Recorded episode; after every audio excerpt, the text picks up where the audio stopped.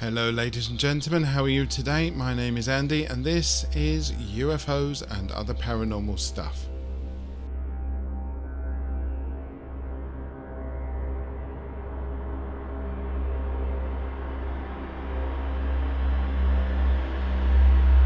First off, today, thank you very, very much for listening to the last episode, as for listening to all the other previous episodes as well.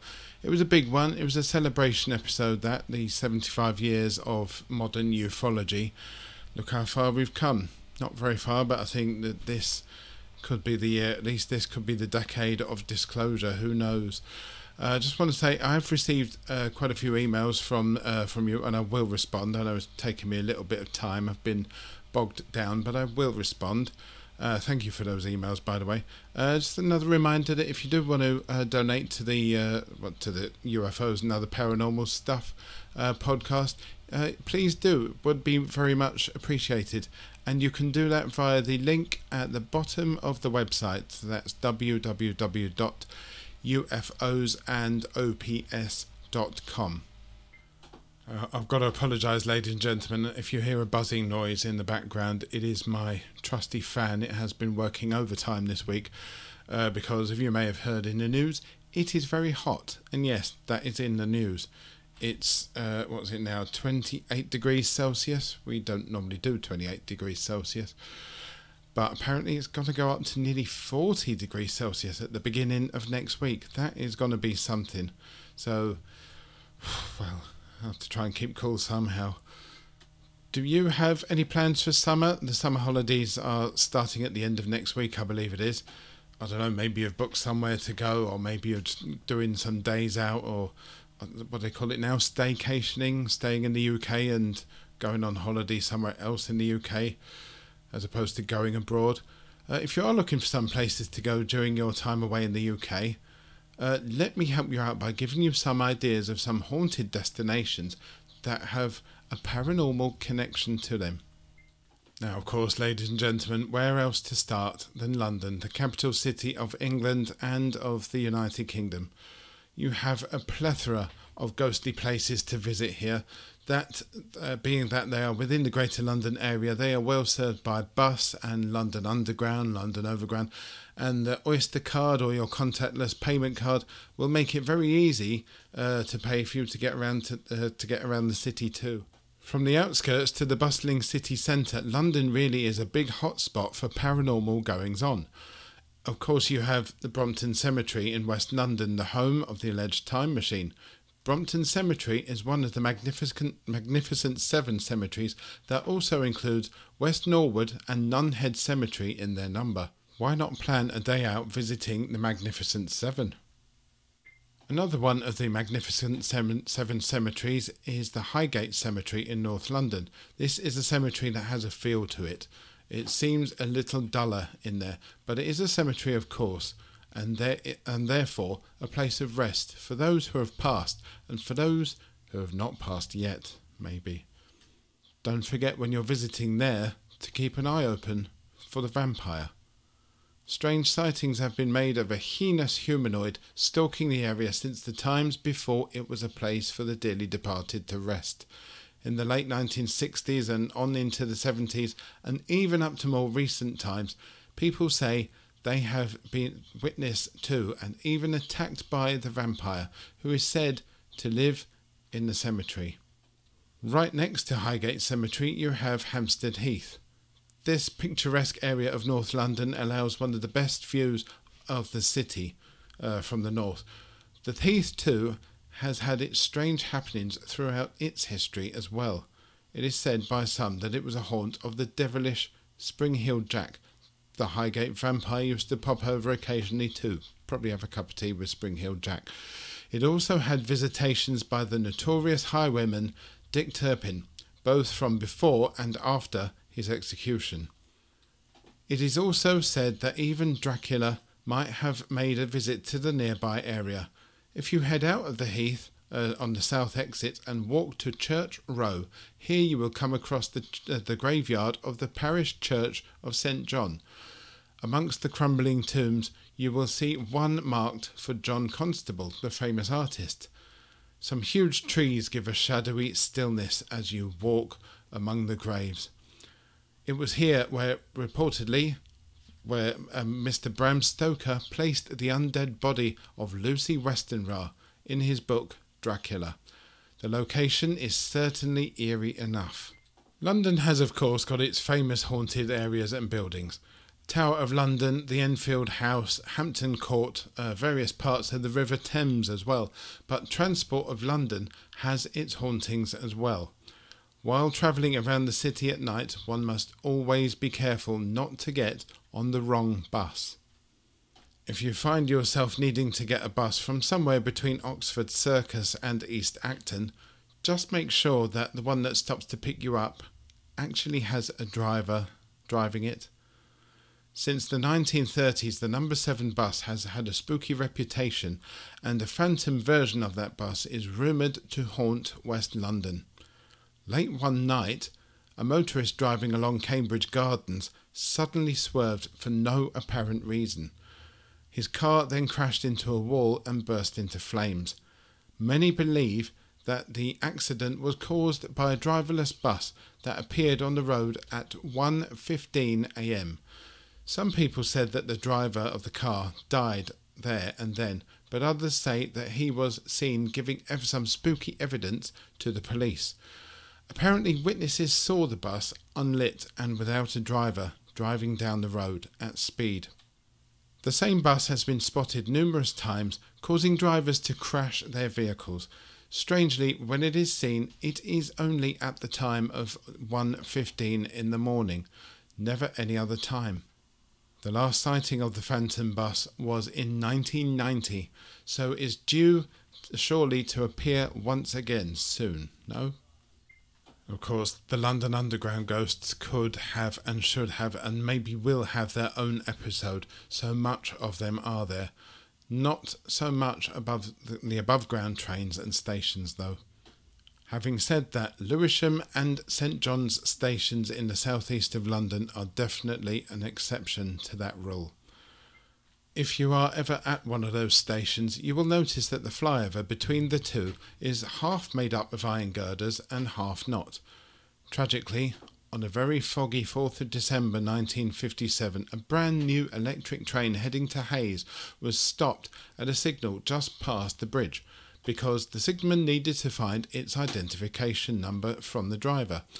As the driver telephoned the signalman to let him know the identification number, his train was run into by a late running express boat train to Ramsgate at running at only 30 miles an hour.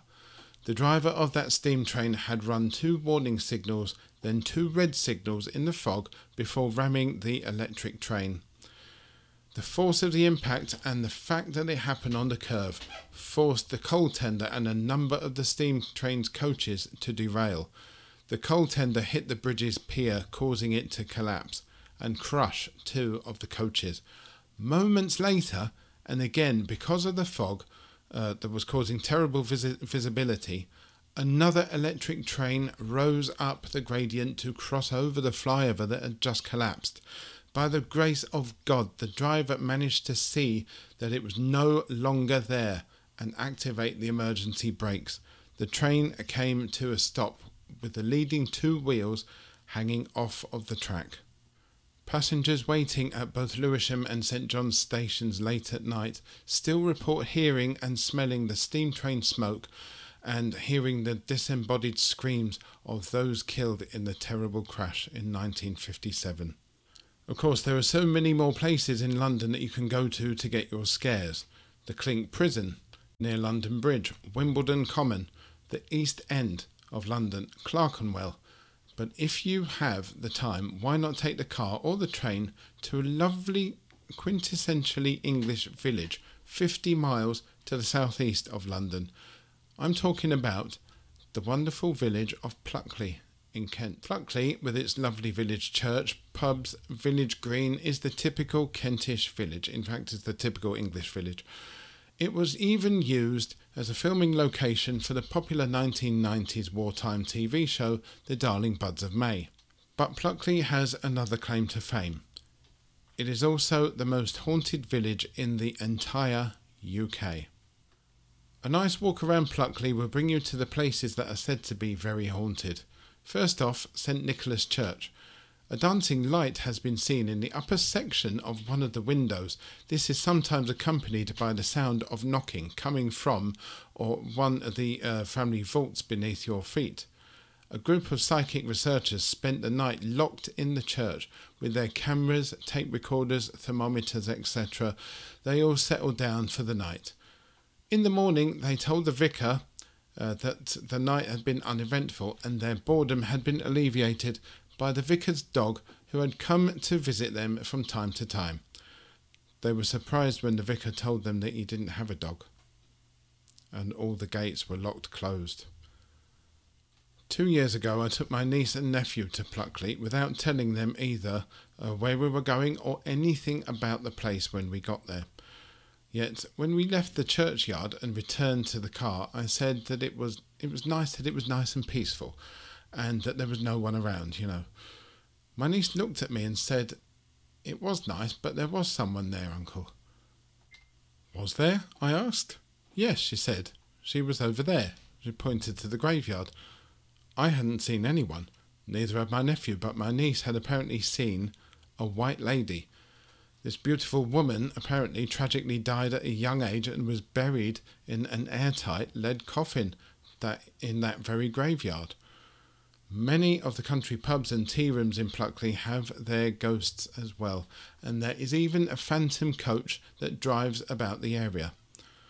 But the thing that many ghost hunters visit Pluckley for is Dering Wood, also known as Screaming Wood. The junction next door to Screaming Wood is known as Fright Corner, as it is haunted by a spectre of a highwayman who met his grisly end at that point. Screaming Wood is an eerie place indeed. I've been there three times, and I have to admit, I've not walked any further into the wood than the car park entrance. That's got to change. It is muddy. Even on dry days, it is muddy. The trees are thin and skeletal. It is made even more spookier by the knowledge that many lone travellers who have come this way have been scared witless by a sudden loud scream, which seems to come from deep in the woods. It sends birds flapping from the trees.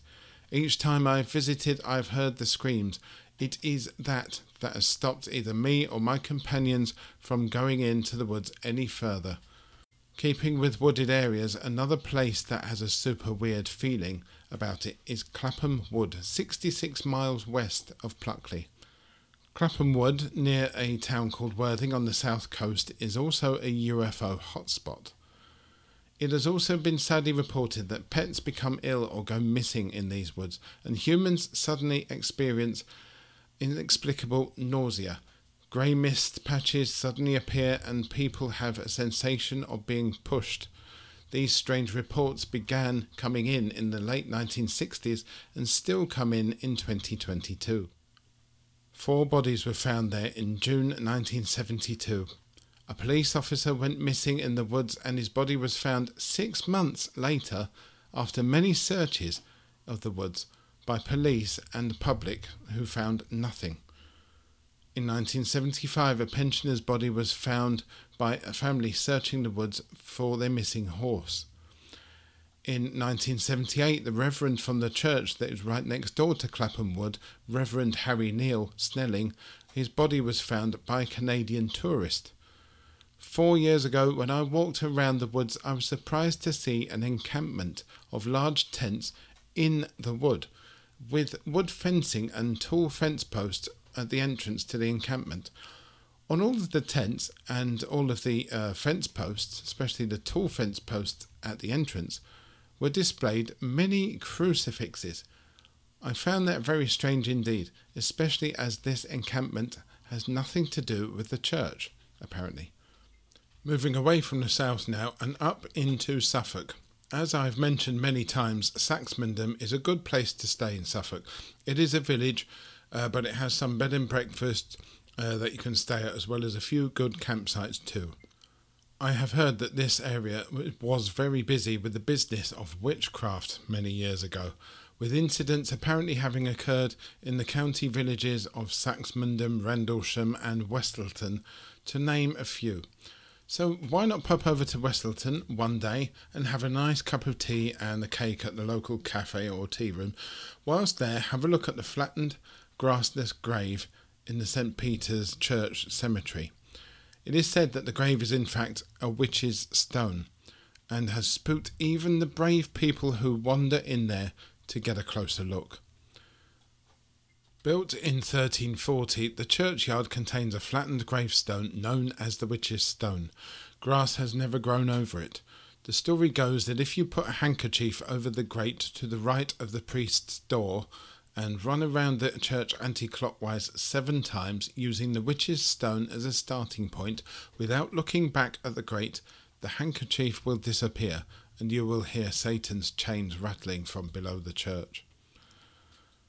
Another village not too far from Westleton is one of the most famous villages in the country.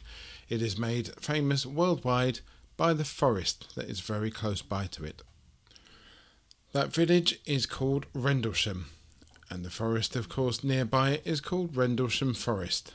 I think that we all know why that place is famous. It was the site where, over two nights in late 1980, US service personnel witnessed a UFO come down into the forest and take off again sometime later. It was also seen shining a beam of light into one of the two RAF bases in the forest. You can check back on previous episodes for more on that encounter. It is also posited that the poem of Beowulf, set in Scandinavia, might have been written in the village in the 7th century, as the Sutton Hoo ship burial nearby shows some close connections with Scandinavia. Another nearby village called Hollesley is also apparently a UFO hotspot. Witnesses have reported triangular shaped craft flying silently overhead, even stopping on some occasions. When drivers get near to it, their cars stop working properly. While you're staying in Suffolk, why not take a little journey, little drive down to Essex, the neighbouring county, and to visit the very creepy Borley Rectory, or what remains of it.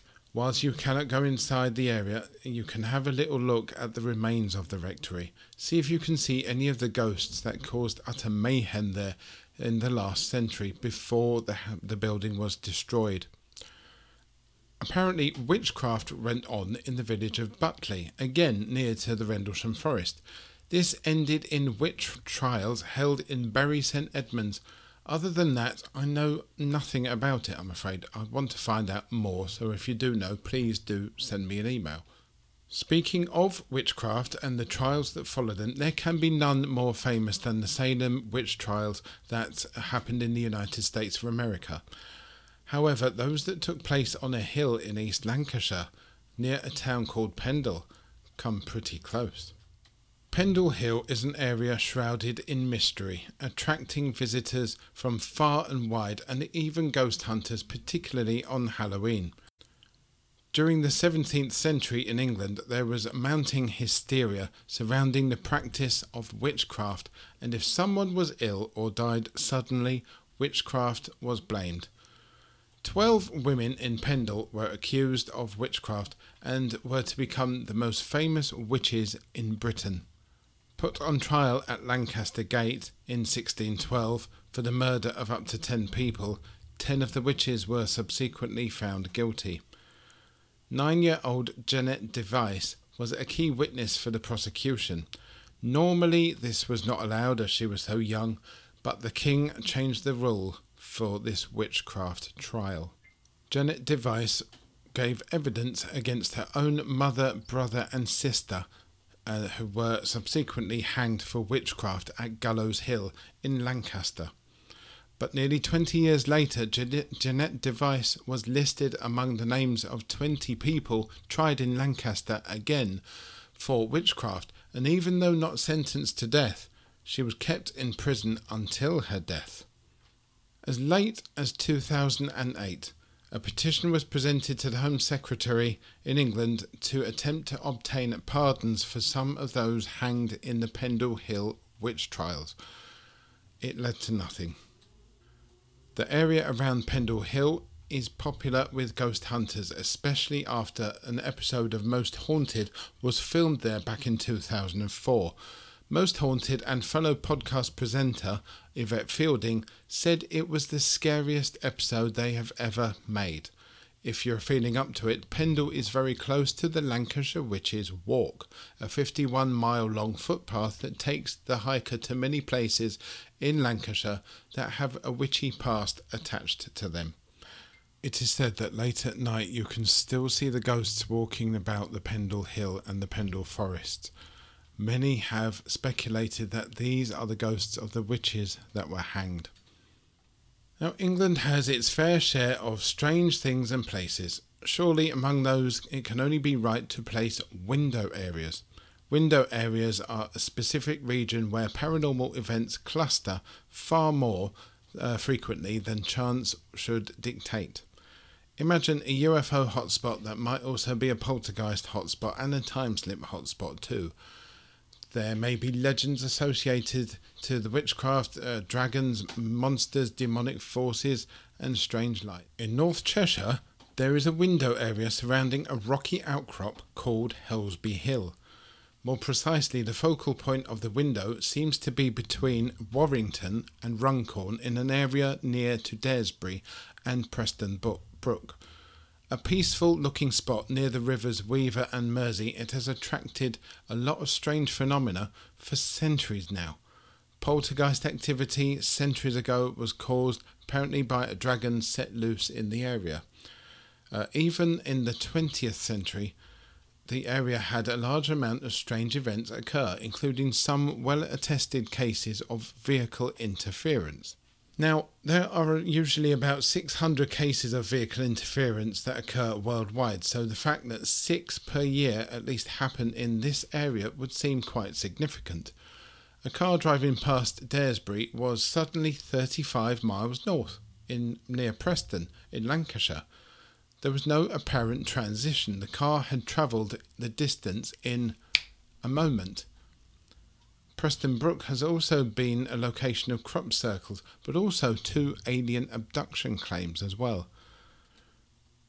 In 1978, four people beside the river Weaver saw little entities coming out of a bell shaped object and attempt to place some cattle into a big cage. This spot was known as Devil's Garden. It is also worthy to note that Daresbury was the home of Reverend Charles Dodgson, who, using his pen name Lewis Carroll, wrote about the timeless and strange tales of Alice's adventures in Wonderland. Being as it is quite close to the city of Liverpool, you might want to visit there one day. Just be careful though, if you're walking on Bold Street, it has been reported that this street may well be a time slip hotspot some people have reported walking to a bookshop that either is or was until very recently on Bold Street. Yet in the blink of an eye, the scene changes to that of working Liverpool in the 1950s. A few years ago, a retired policeman went to meet his wife at the famous bookshop on, a, on the street, and all of a sudden he noticed that everything, including the vehicles and the shops, had gone completely back to the 1950s sort of scene. He continued walking over to where the bookshop should have been and went inside, but it was a closed shop. He saw a young woman standing there with a plastic Miss Selfridge's bag and also noticed that she was out of time too and looking very confused, understandably. The scene changed back to the present and they were in the bookshop. The retired officer spoke to the young woman and she confirmed what he knew had just happened. They had both somehow travelled back and then forward in time. All these places are very interesting, scary, and weird places to visit. Then there's Cannock Chase. I asked on various Facebook groups where is the most scariest place in the UK and why, and people, and the overwhelming response was the place just north of Birmingham, a hilly area of outstanding natural beauty known as Cannock Chase. Cannock Chase looks like the very opposite of a spooky place when you go and visit by day. with its lovely large green trees, lakes, follies, concerts, buildings, and trails, of course. But if you were to follow one of those trails in the evening, or even at night when all the concerts have finished and all the tourists have gone, all the lights switched off, you might encounter some children. If you do, don't talk to them, don't approach them, do not even look at them, just turn around and run away in the opposite direction, for these children might very well be the black eyed children of Cannock Chase. Reports have even come in of a large black dog likened to a werewolf that apparently stalks the area. Big cats, UFOs, and even Bigfoot has been seen by those who wander into this area that even the army stopped using as a training ground during World War One because of seriously strange occurrences happening there. But while you don't exactly want to tangle with a werewolf or a Bigfoot on a bad day, the things that you really do want to stay away from are the black eyed children of Cannock Chase. For centuries now, people have reported encountering black eyed children in the Cannock Chase, basically children with no eyes, coming to, them as if lost. One incident was even reported on ITV News in 2014. Thirty years after this particular girl was last seen, a woman heard screams and came across the wandering, sightless ghost. We instantly started running towards the noise. We couldn't find the child anywhere and so stopped to catch our breath. That's when I turned around and saw the girl stood behind me. No more than ten years old, with her hands over her eyes. It was as if she was waiting for, for a birthday cake, for example. I asked if she was okay and if she had been the one screaming. She put her arms down by her side and opened her eyes. That's when I saw they were completely black no iris, no white, nothing. I jumped back, grabbed my daughter. When I looked again, the child was gone. It was so strange, said the woman, who reported it to the news. In October 2014, a mum took a photo of her son and daughter, and sure enough, you can see the ghostly image of the black eyed child to the right of the picture. My friend Deborah has conducted some paranormal investigations in Cannock Chase and has heard some very strange things while in there. Another friend of mine told me that whilst driving through Cannock Chase one dark night, one of the headlamps in her car broke. She told me that she already had a horrible feeling of dread for a few minutes before, starting from the time that she drove into the chase, and that feeling seriously intensified after the glass of the headlight broke. By headlight breaking, I don't mean that the bulb blew, I mean the actual glass broke. I asked her if that place felt anything like Clapham Wood, and she replied, You feel so much. It's very uncomfortable, that place. It's nothing like Clapham Wood. I mean, it's really, you know, something is sinister about the place and not right. I can't explain it. It's like nothing else. You feel like things are trying to penetrate your head. A Facebook user called Gail has said the kind of activity that occurs there fits more closely like with places like the Skinwalker Ranch. I'm not sure about the black eyed girls, that's more of an urban myth, but sightings of Bigfoot and cryptids have not only been accounted for but actually reported to the police. Many UAPs are sighted over the area. The longest ley line in the country runs through Cannock Chase.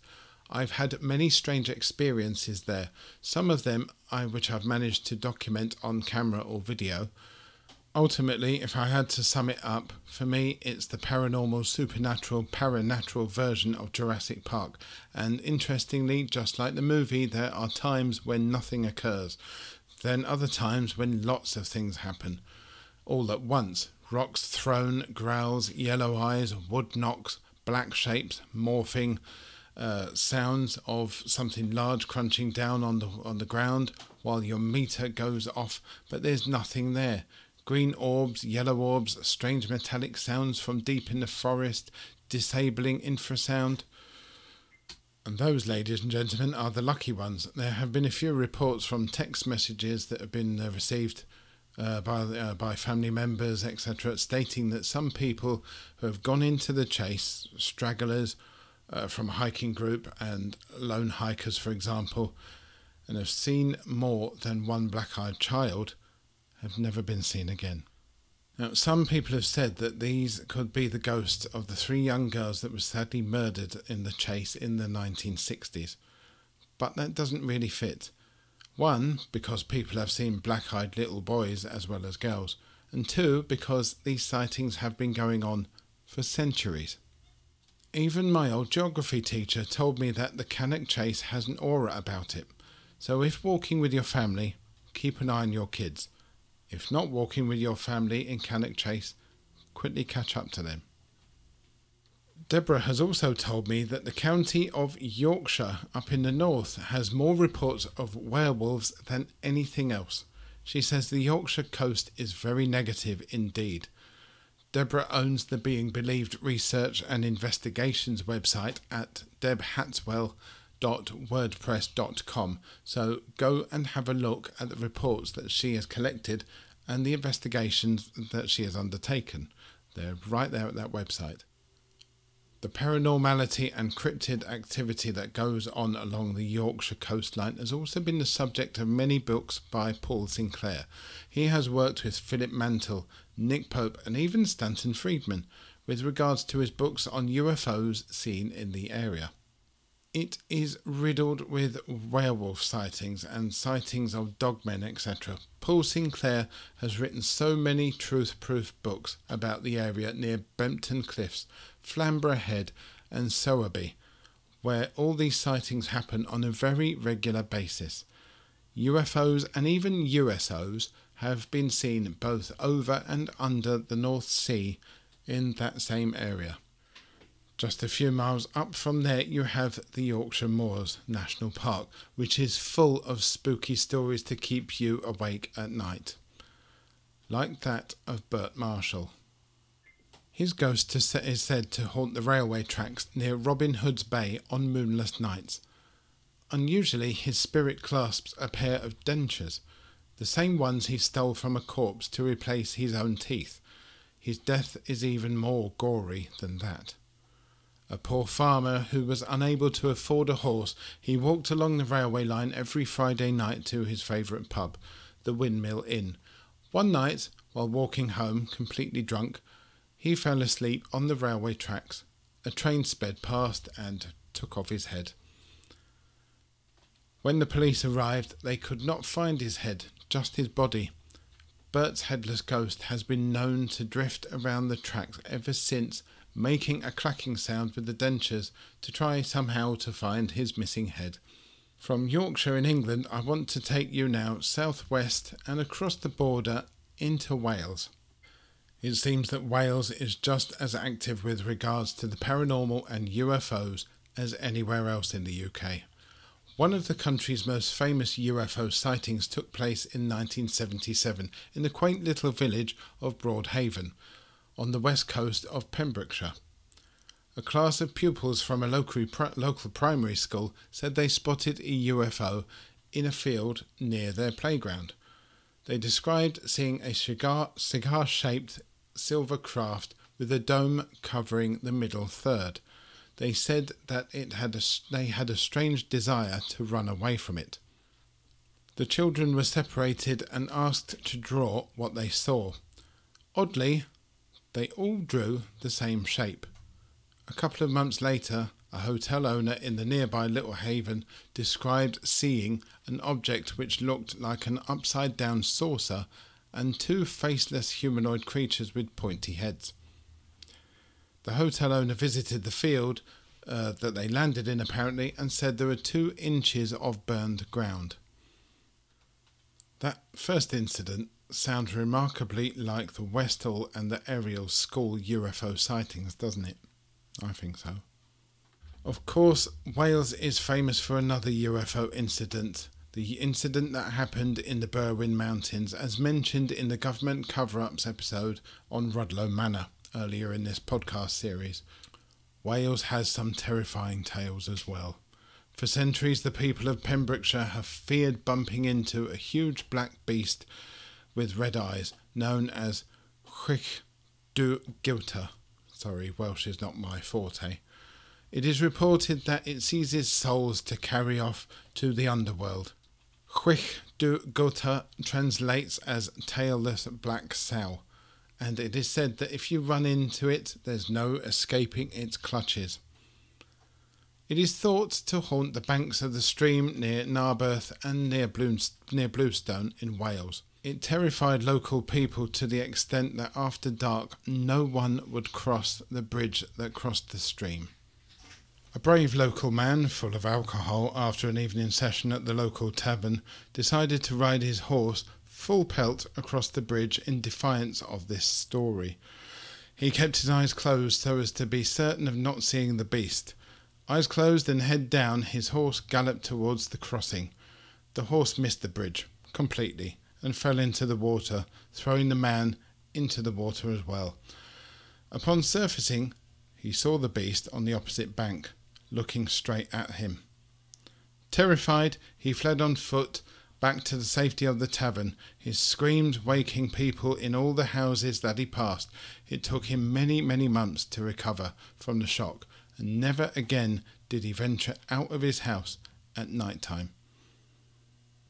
From the haunted Miskin Manor Hotel near Cardiff to Devil's Bridge in Aberystwyth, the Castel y in Llangfir Hangel y Pennant, to Powis Castle in Welshpool, Wales has everything that a ghost hunter and a UFO hunter could want on a day or a night out.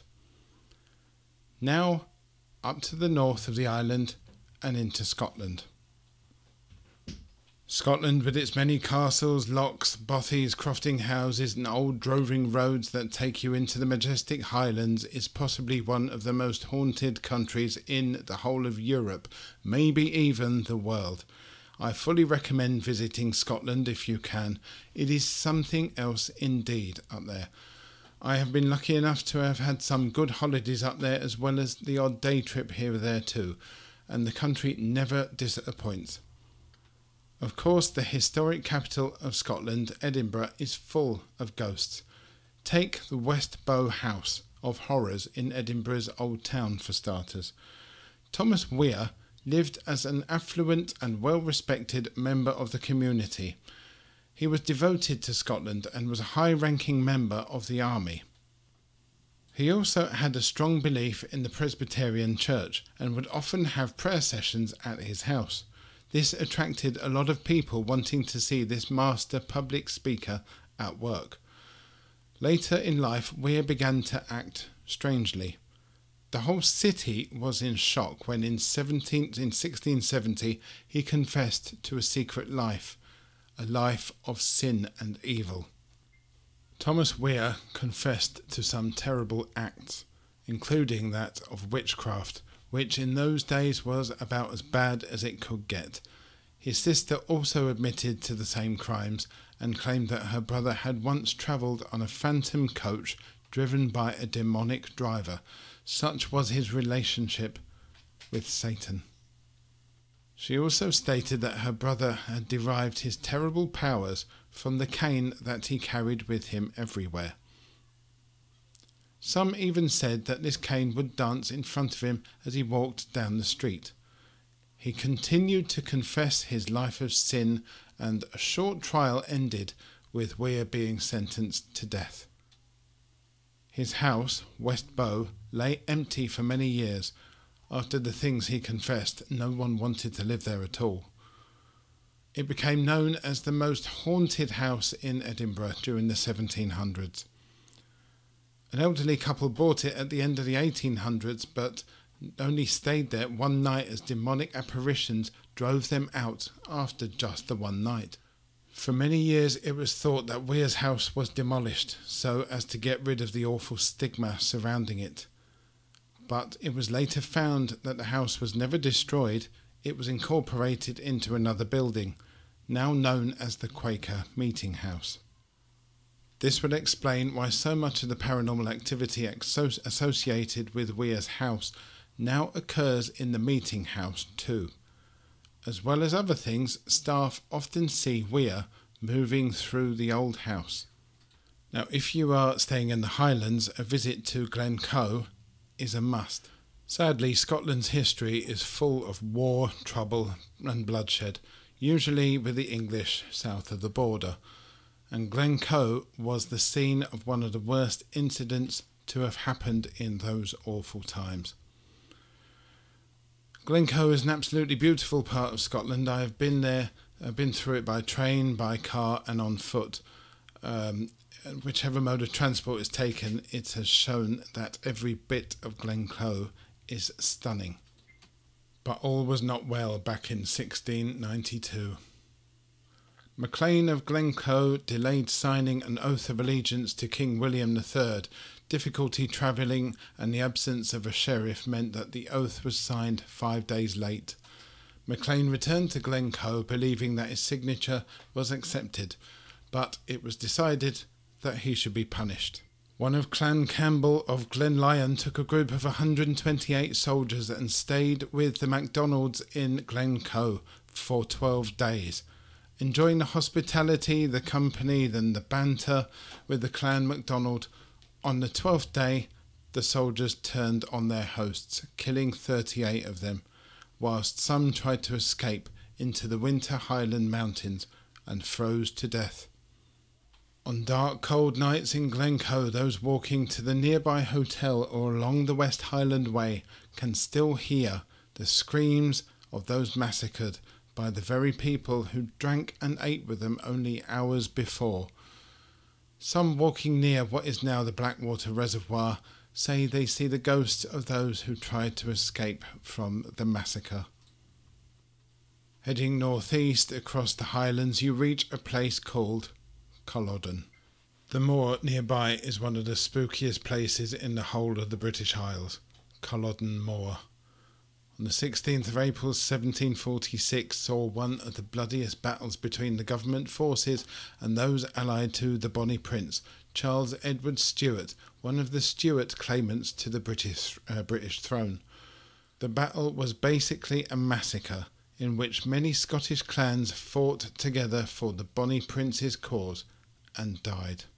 The Jacobites were outmanned by almost two to one they took the lives of 50 of the British government's forces. The moor, usually a dull green in colour, was now red with the blood of over 2,000 Scottish fighters. The Jacobite rebellion collapsed. The lingering bloodshed and the pain felt on that day by so many are evident even today. It can be the nicest, brightest of days, but up on the battlefield where the clanstones rest, the feeling is a bit more sombre and dull. Some nights the battle is replayed to startled onlookers who think that it is a reenactment. It is not.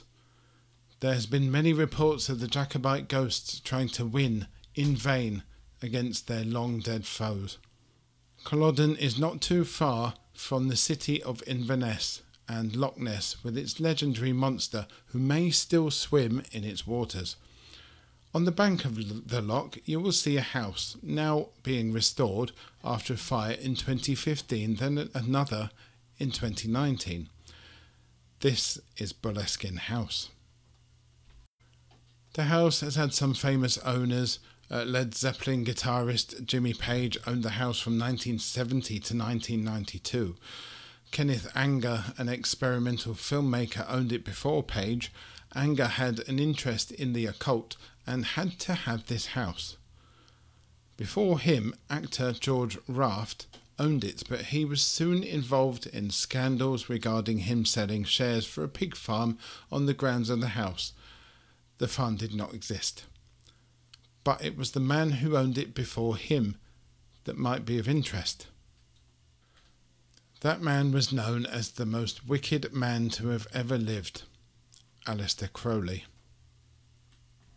That's right, Aleister Crowley, named in 1923 by John Bull as the wickedest man in the world, was also voted 73rd greatest Briton in 2002. One end to the other, I suppose. Uh, some of the things that he got up to while he lived in Italy even made Benito Mussolini's fascist government deport him. Crowley was against mainstream religions, even to the point of creating his own religion, the religion of Thel- Thelema. He thought himself to be a prophet entrusted with guiding people into the Aeon of Horus. He was a drug abuser, a bisexual, and so, of course, the religions didn't like him either. He also dabbled in the occult. He would write occult literature and became a member of the occult society known as the Hermetic Order of the Golden Dawn. But Crowley also believed that he had been contacted by aliens. In fact, he drew a picture of the alien that had apparently contacted him. Uh, that alien was called Lam, L A M. Lam looks remarkably like what we would now term as a grey alien large head, wide eyes, etc. Crowley also believed that he was being contacted by and in fact had past life memories of Ji Xuan, Pope Alexander, Alessandro Cagliostro, and Eliphas Levi, people who had died a very long time before Crowley had even been born. Crowley bought Boleskine House as he believed it to be an ideal location to sequester himself to perform a series of operations known as the Sacred Magic of Abramelin the Mage. The house was ideal, being in a quiet spot so that the spirits could congregate, apparently. While Crowley was preparing for this event, apparently it took a few months, he was called to Paris by the leader of the Golden Dawn. However, he never banished the demons that he had already summoned. This led to strange things happening in and around Boleskine House. Poltergeist activity began, and people would hear banging and crashing all night long, and strange occurrences have been known to take place ever since. For example, the two fires that the house suffered in 2015 and 2019. The authorities still do not have any clue as to how they started.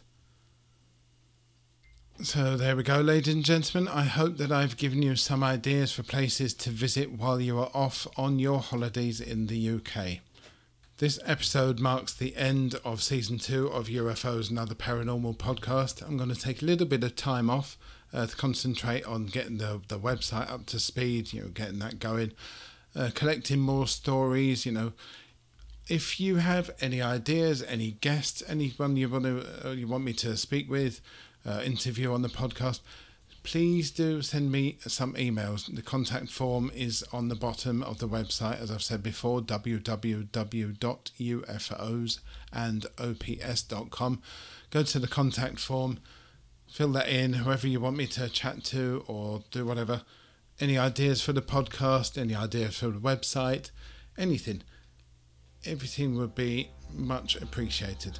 It has been a pleasure to bring you this season two of uh, UFOs and other paranormal stuff, and I look forward to bringing you season three.